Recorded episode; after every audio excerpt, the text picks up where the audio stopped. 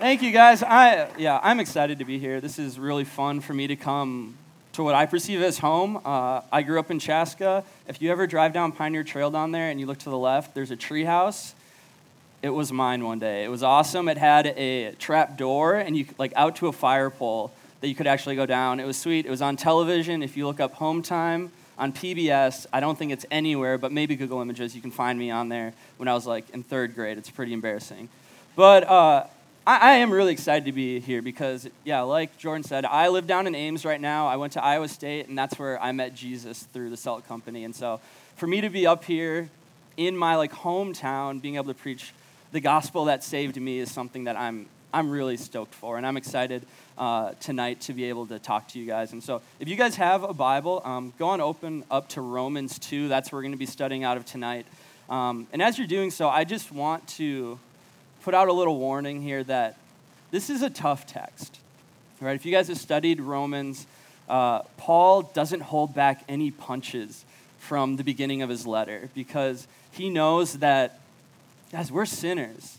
And if we don't recognize our sin, then why do we need Jesus? There's no need for the gospel if we don't first know that yeah, we, we, we need to understand who we are at a core level, that we are sinners.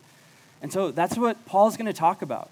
That's what Jordan talked about last week as he went through Romans 1, the second half of it, talking about God's rightful wrath against all unrighteousness that everybody, all, human, all humanity has, right? That we have this, this, this festering, just like desire to do bad. We call it idolatry. We run after things that are not God, even though we have the knowledge of Him. That's what Jordan was talking about. And then, then Paul transitions from talking about just mankind in general to specifically God's people, those who know Jesus and have professed him as their Savior, both the Jews and the Gentiles in Rome. He's talking to them specifically. And for what we have tonight, I want you to know this is heavy right? We're talking about judgment here. And when we hear about judgment, we say, no, you don't.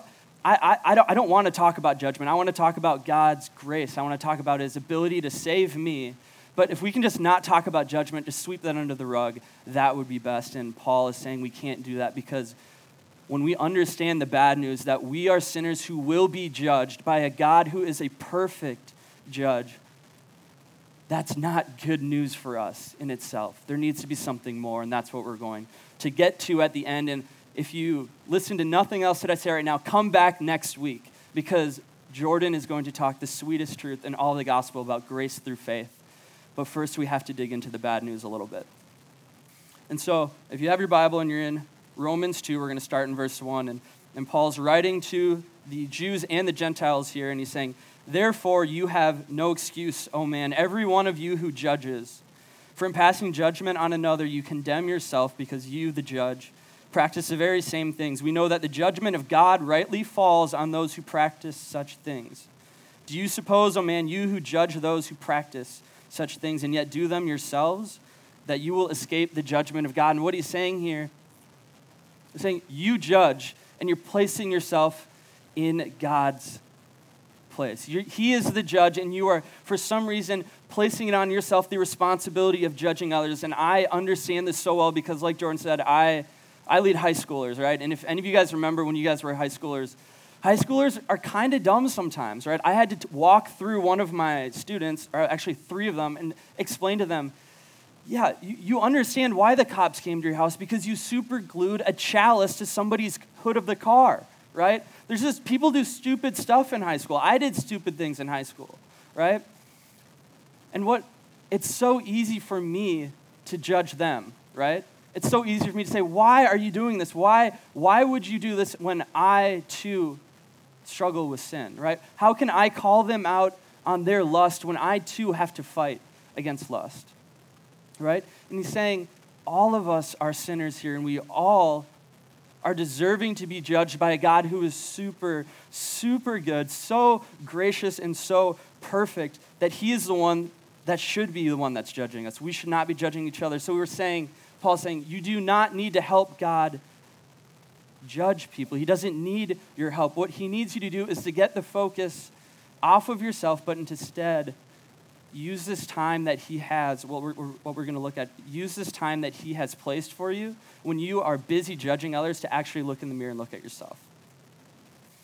And so, continuing in verse 4, he says, Or do you presume on the riches of his kindness and forbearance and patience, not knowing that God's kindness is meant to lead you to repentance? Right? This time that you are not currently being eternally judged for your sin is actually not a time that you can just be living in the freedom to just judge other people, but it's a time to actually reflect on yourself and say, those same things that I'm calling other people out for, I myself do too right? And we're supposed to move from that and actually into God's repentance and the repentance that we can have before Him when we move away from our sin. That's what He's saying. But because of your hard and impenitent hearts, you are storing up wrath for yourself on the day of wrath when God's righteous judgment will be revealed. Because there will be a day when we no longer will be able to judge others, because God will have judged us, and it will be a final judgment. And what I want you to know and what we'll see is that God's judgment is righteous. He's not going to make any mistakes, and it's inescapable. Right? Because in verse 6, he says, He will render to each one according to his works. To those who by patience and well doing seek for glory and honor and immortality, he will give eternal life. But for those who are self seeking and do not obey the truth, but obey unrighteousness, there will be wrath and fury. What he's saying is, I'm not going to make any mistakes, right? I, I, I have this like fear in myself that I'm just gonna be like pulled over someday driving my car and I'm gonna be like arrested and then ultimately like go to court. Does anybody ever like just fear like more than anything? I'm sorry, this is this is crazy. Um, right? Does anybody else like fear like going to court and then just like for some weird reason, like even though you're completely innocent, just being convicted? Like this is something that runs through my head sometimes and it freaks the heck out of me, right? Because I do not want to be wrongly convicted. And what Paul is saying here is God is a righteous judge, and he is not going to make any mistakes. Right? He's saying if you disobey the law, which we'll talk about, if you are not perfect, you are guilty. Right? And I know he knows what guilty is. He created the law. He's not going to make a mistake. So when you stand before him, you don't have to worry that, you know, maybe I'm just going to get let off. Maybe he's actually going to make a mistake and I'm going to be able to walk free. That's not going to happen. What we know, what we know is true, is that God doesn't make mistakes, and he definitely does not make mistakes during his judgment. And then what we know is that it is inescapable. As, as much as I know that I'm here and I'm teaching the Bible to you, and as much as you know that you are here in Minneapolis in this like snowball filled room, as confident as we are that we're here, we're confident that we will be judged. Verse 11 For God shows no partiality, for all who have sinned without the law will also perish without the law, and all who have sinned under the law will be judged by the law. For it is not the hearers of the law who are righteous before God, but the doers of the law who will be justified. For when Gentiles who do not have the law by nature do what the law requires, they are a law to themselves, even though they do not have the law. Right? What, what Paul is saying here is that guys, we're not, we're not going to, going to end up at the end of our lives and not be judged.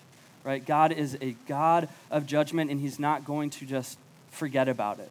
Right? And He's saying, God created the law. He created the perfect law that, that set out for his people the expectation of how they're supposed to live a holy life because he himself is holy, right? And to not live up to his standard means he cannot let you into his perfect heaven because sin, people tainted with sin, cannot exist under a holy God. And so that's why he gave the law to people to be judged under. And he's saying, What knowledge you have of the law, whether you know it very well because you have the Bible, or whether you do not know it at all because you've never even seen the Bible, right? You will be judged because you have knowledge of it. Jordan talked about this last week in Romans 1. We all have it written in our hearts. We have a conscience. We understand when we sin and we understand when we sin that it is there's something in us that's saying that's not right i shouldn't be doing that right that's our conscience it's saying god has written it on your heart so that when we stand before him we can't plead ignorance saying i didn't know your law. You don't have any right to judge me because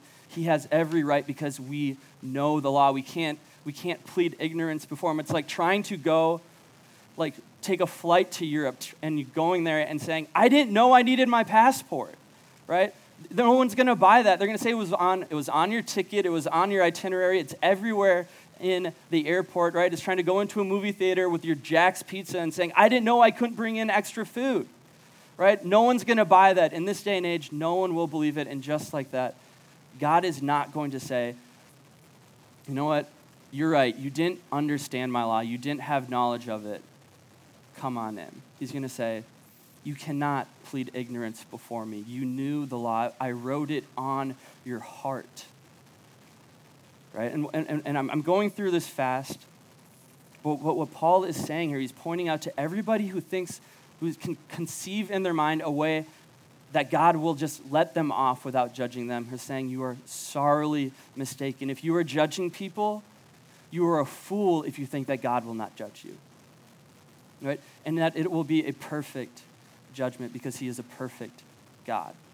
Right? And I know this can be hard to take, especially if you're new to Christianity and you say, I don't want to be a part of a, of a religion where their God is a God of judgment, where He is one of wrath. But, but believe me, stick with us. Stick with us because it's necessary that our God is a God of judgment. It's necessary that He is one that seeks out the good of His people, and what is good for His people is actually for them to be called out on their sin, to be judged before Him. Right? And so Paul has talked to everybody who thinks that they can get off, get out of judgment because for, for one reason or another. And now he's going to turn his attention, again, narrowing the scope. And I'm, I'm really sorry about this. this. Jordan, you said this wire, this wire thing is different, and I'm, it's the stand's fault. I need a binder. I know you teach with a binder. I need one of those things. Right? So now he's turning his attention from just like just everybody that has given their faith to Jesus, and now he is he's he's narrowing in on God's specific people, the people who have received the law, the Israelites, the natural Jews, the ones that have descended from the line of Abraham. And what he's saying is, you guys are boasting so much and just being in God's family that you've completely missed the point of being in God's family, which is to be a blessing to the nations, right? And to live in obedience to Him. Right, in verse 17, he says, If you call yourself a Jew and rely on the law and boast in God, and know his will and approve what is excellent because you are instructed from the law. And if you are sure that you yourself are a guide to the blind, a light to those who are in darkness, an instructor of the foolish, a teacher of children, having in the law the embodiment of knowledge and truth, and we will continue. But before, what he is saying is that, hey, the Jews knew exactly who they were, right? They knew they were God's chosen people, and they knew what they had in the law. God had given them his expectations right? That they were supposed to be the ones that were rejoicing in the law, that they knew it was good. They were supposed to be the ones teaching it to each other, right? Teaching it to people that did not know God so that they could bring honor to God. And for us in this room that know Jesus, that are Christians, we understand who we are. Right? We understand that we have been given a gift that we can never pay back, right? And what our responsibility is, is to love one another, right? To love God and to love our neighbor. right? that's what we're supposed to be doing, and we're going to see Paul's going to say, You guys have missed it. You guys have blown it. I have missed the point of Christianity, right? And he's saying, You, in verse 21, you then who teach others, do you not teach yourself? While you preach against stealing, do you steal? You who say that one must not commit adultery, do you commit adultery? You who abhor idols, do you rob temples? Ryan, you who preach against lusting, do you yourself lust? Yes. Right? You who, who, who are judging others, do you, why, why are you judging others? You have no right. You are a hypocrite. You are not living up to your calling. Right? And see, what had happened with the Jews and what is happening with us a lot of the times is that we are so proud to be God's chosen people right? We love being Christians because there's status with being a Christian, right? We are the ones who are actually kind of like when, when people think of Christians, they think rich, they think, they, think, uh, they think people that have everything together. We actually love the title of being a Christian, and we've forgotten the God who's given us the title. Right? We, just like the Jews, have forgotten who we are and what we were set out to be is to be a blessing to those who do not know him. Because for us who have Jesus, Jesus is everything. He should be everything. He is the reason why we are alive, and they have missed it just like we have missed it. Right? They were so proud and just being in the family that they forgot that they even had to obey the Father and that He was a Father that should be obeyed because He is good. Right? They took so much pride in being in the family that they just totally forgot about the law and its importance. And what, look what He says came because of that in verse 23. You who boast in the law dishonor God by breaking the law. For as it is written, the name of God is blasphemed among the Gentiles because of you. Guys, my, my, so my last name is Spencer, and uh, a couple of my friends are here, and uh, my dad's name is Big Earl. Right, Big Earl Spencer. He's a bigger guy. He's, but he's awesome. He's the reason why I have over half of my friends. I'm confident, and they'll agree with you. My dad is awesome. Like he walks into a room, and everybody loves Big Earl. Right, I love my dad, and I am proud to be a Spencer. When I was like, from the time I could like walk, whenever I'd walk outside, he'd say, Ryan, who are you?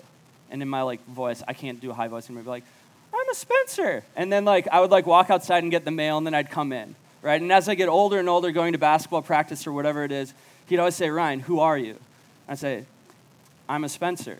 And as I got older and older, his, the name that my dad has given me, being born into the Spencer family, became more and more important to me because I did not want to embarrass my dad when I went out into public, right? Because when people saw me coming, they say, That's Earl's son, right? And I wanted to make him proud. The biggest dishonor I could do to him was to tarnish my family name, right? I love being a Spencer because I love my dad, and my dad is somebody who deserves to be honored. Guys, compared to God, to be, compared to God's name, the Spencer name is trash. Right? It's garbage. Your guys' family names may be amazing in this world, but they are garbage in comparison to the holy and beautiful and perfect God. And you are in his family, which means that you have a responsibility, like I had to respect the Spencer name. You have a responsibility, just like the Jews did, to respect and to bring honor to the name of God, to be in his family, and they had missed it.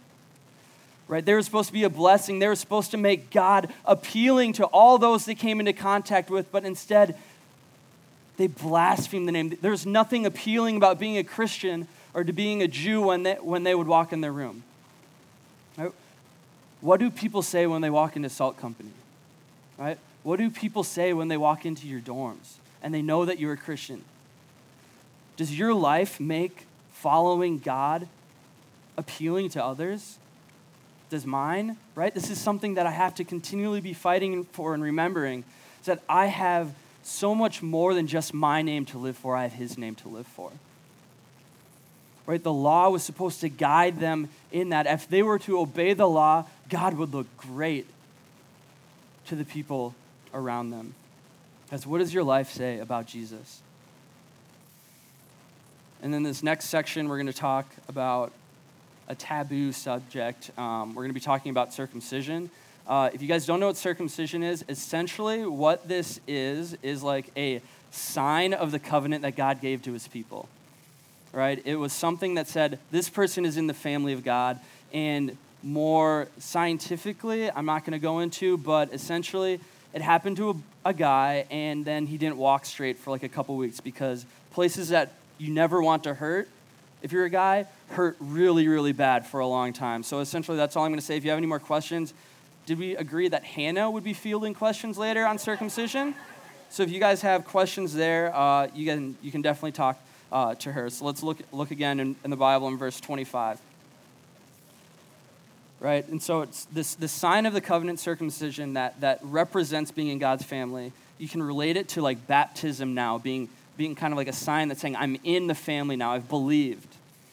For circumcision indeed is of value if you obey the law, but if you break the law, your circumcision becomes uncircumcision. So if a man who is uncircumcised keeps the precepts of the law, will not his uncircumcision be regarded as circumcision? Then he who is physically uncircumcised but keeps the law will condemn you who have the written code and circumcision but break the law. That's what's, what's important for us to remember here is that, that this, this is the Jews that were given this, this gift of circumcision, this, this covenant saying that they belong to God's family. And now for us, it's like a symbol of baptism that's saying, I'm now dead to myself, and now I'm alive to Christ. I'm in the family. I want to run after him.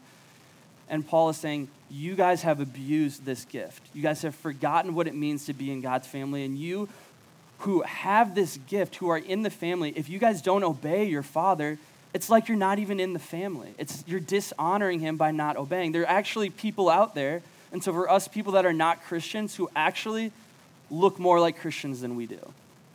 Right? Who live a quote unquote holier life that follow the rules better than we do, and that condemns us. Right? They can look and say, You're supposed to be the Christian, and yet your life does not look like it.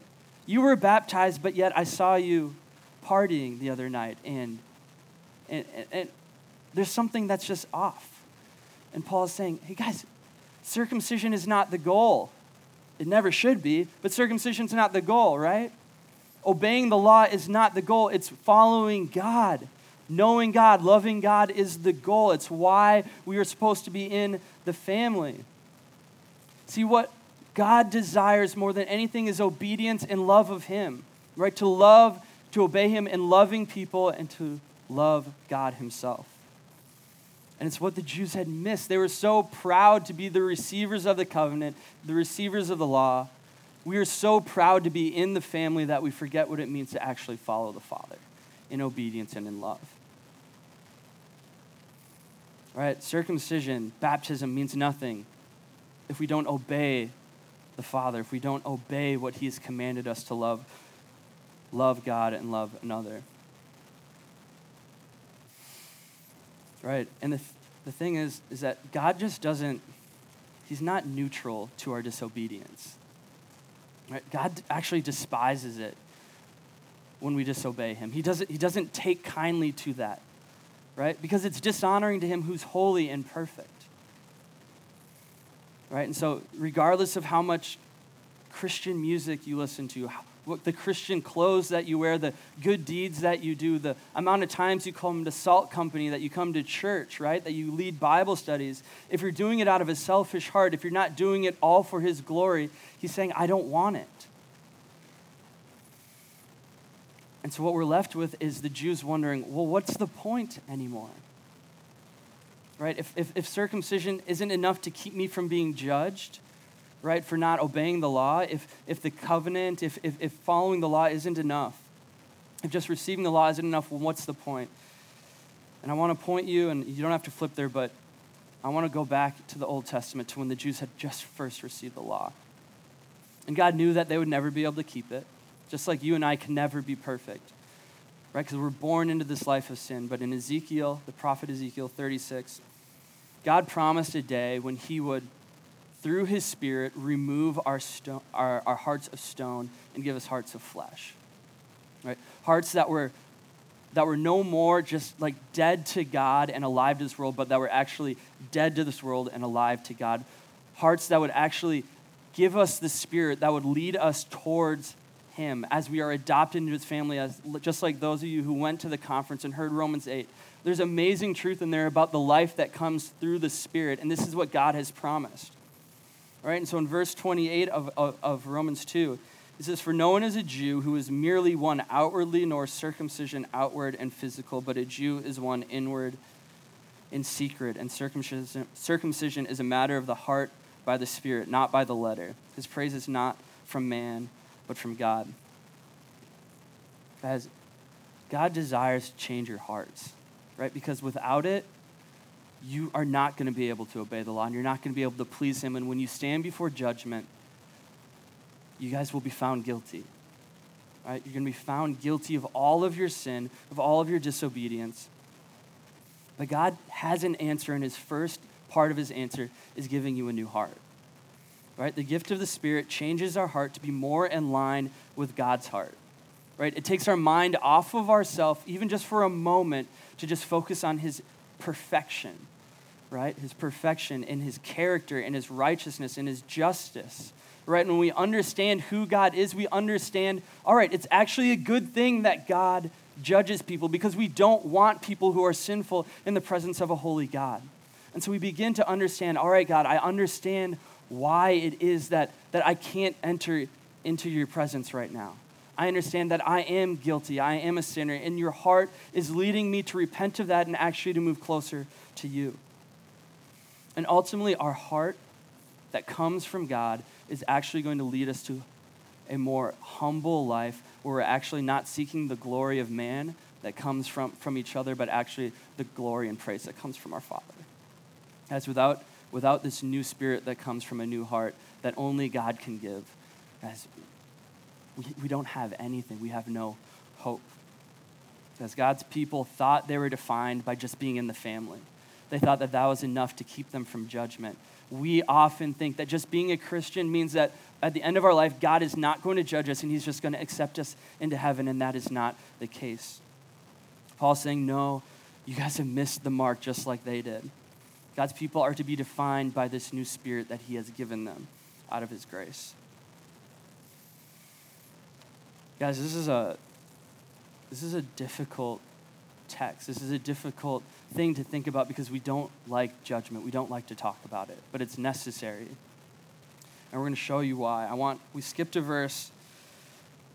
I want you to go back into verse 16 and this is going to be the beginning of the gospel. It's going to be the beginning of what is to come next week when when Jordan speaks the greatest truth that we are saved by grace through faith. But first, we need to understand what this judgment is going to be like. In verse 16 of Romans 2, Paul's talking about the day of judgment, that final day when Christ returns. He says, According to my gospel, God will judge the secrets of men by Jesus Christ. Guys, on the last day, when Jesus comes back, you will stand before him to be judged. I will stand before him to be judged. And there's no merit of my own that's going to save me.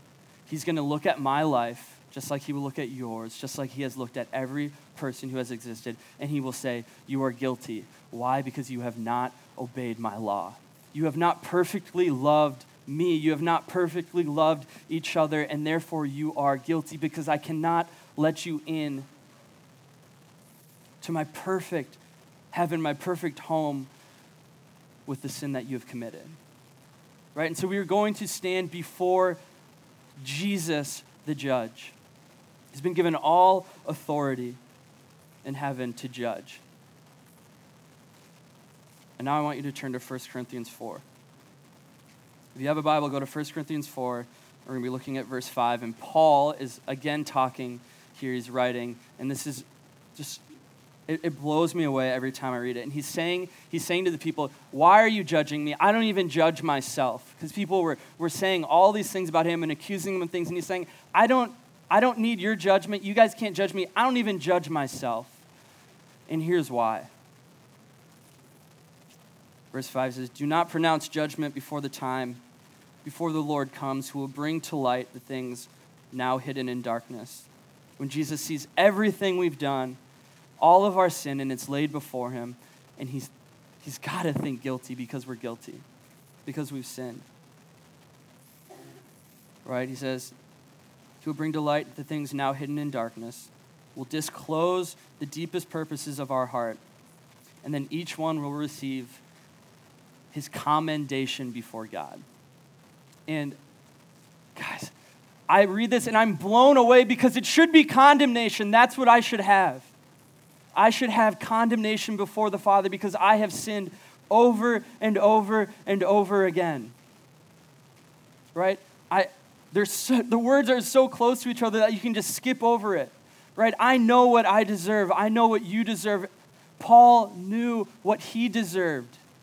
He deserved condemnation before God, to be eternally separated from him, for Jesus to say, Away from me but instead, out of his grace, out of his love, he will actually praise you before the Father. And you will say, Enter into my rest, enter into heaven. I want you with me because I love you, right? Because I went to the cross for your sin. Right? The reason that I have no fear of that final day, I have no fear of the day when I stand before God, I have no fear that I'm going to be condemned before him because of what Jesus has done. Right? This is the truth of the gospel that yes, we are sinners. Yes, we will be judged. Yes, it will be a righteous judgment, and God will find you guilty because you have sinned, and we know this to be true. We know this in our hearts. But the truth of the gospel, the good news of the gospel, is that in that moment when we should be condemned, the scriptures flipped and we are faithfully commended before the Father because of what Jesus has done. This is why we can rejoice, right? This is the hope that we have as Christians. Not that we are going to escape judgment, right? Because we know that nobody will.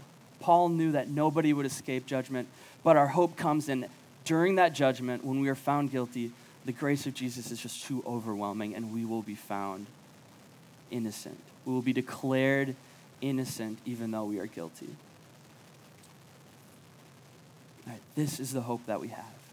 If you guys have not experienced this freedom that comes from understanding what our ultimate, what this trial will end up like, if you guys have not accepted Jesus and know that know that he loves you and that he desires this for you, I pray that you would not leave this place tonight without talking to somebody you know that has experienced that. Talk to Jordan, talk to Kaylee, talk to Hannah, talk to Isaac, talk to one of the leaders about how can I get this? How is this possible? Right? How is it that even though I am a sinner, even though that I have failed God in so many ways that on that last day, when I am judged, that I can be found innocent, that I can actually be praised, and, and God can be happy with me. Guys, and if you are Christians, do you want that for your friends? Do you want that for the people who are sitting in their sin thinking, I'm going to be judged regardless and there's no hope for me, so what, what's, what's the point?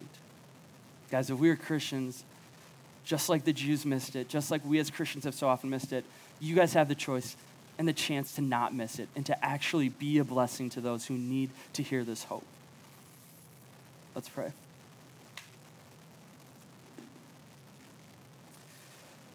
Father, you blow me away with the way that you can save sinners, that you would want to save sinners, that you would want me. As I'm reading this, and I understand that I so often judge and I so often think poorly of others when I do the same thing. God, how, how is it that you can do that? God, would you, would you put that in our hearts to be thinking just through the grace that is? And I'm so excited for Jordan next week to be sharing this grace. It's such, um, it's such a more fun message to hear about your grace, but it's important that we understand our sin. It's important that we understand who we are and our need for a Savior that we can't do it ourselves, God. Would you continue to convict us of sin so that we would remember the guilt that is before us, but also the eternal joy that is before us because of what your Son did on the cross? Lord, your gospel is good. Your gospel is good, and I am confident in it. I am confident that there's no condemnation for me. Romans 8 1, there is no condemnation for those who are in Christ Jesus. Lord, would you put that on our hearts and would we know that to be true? God, would you bless this time of worship?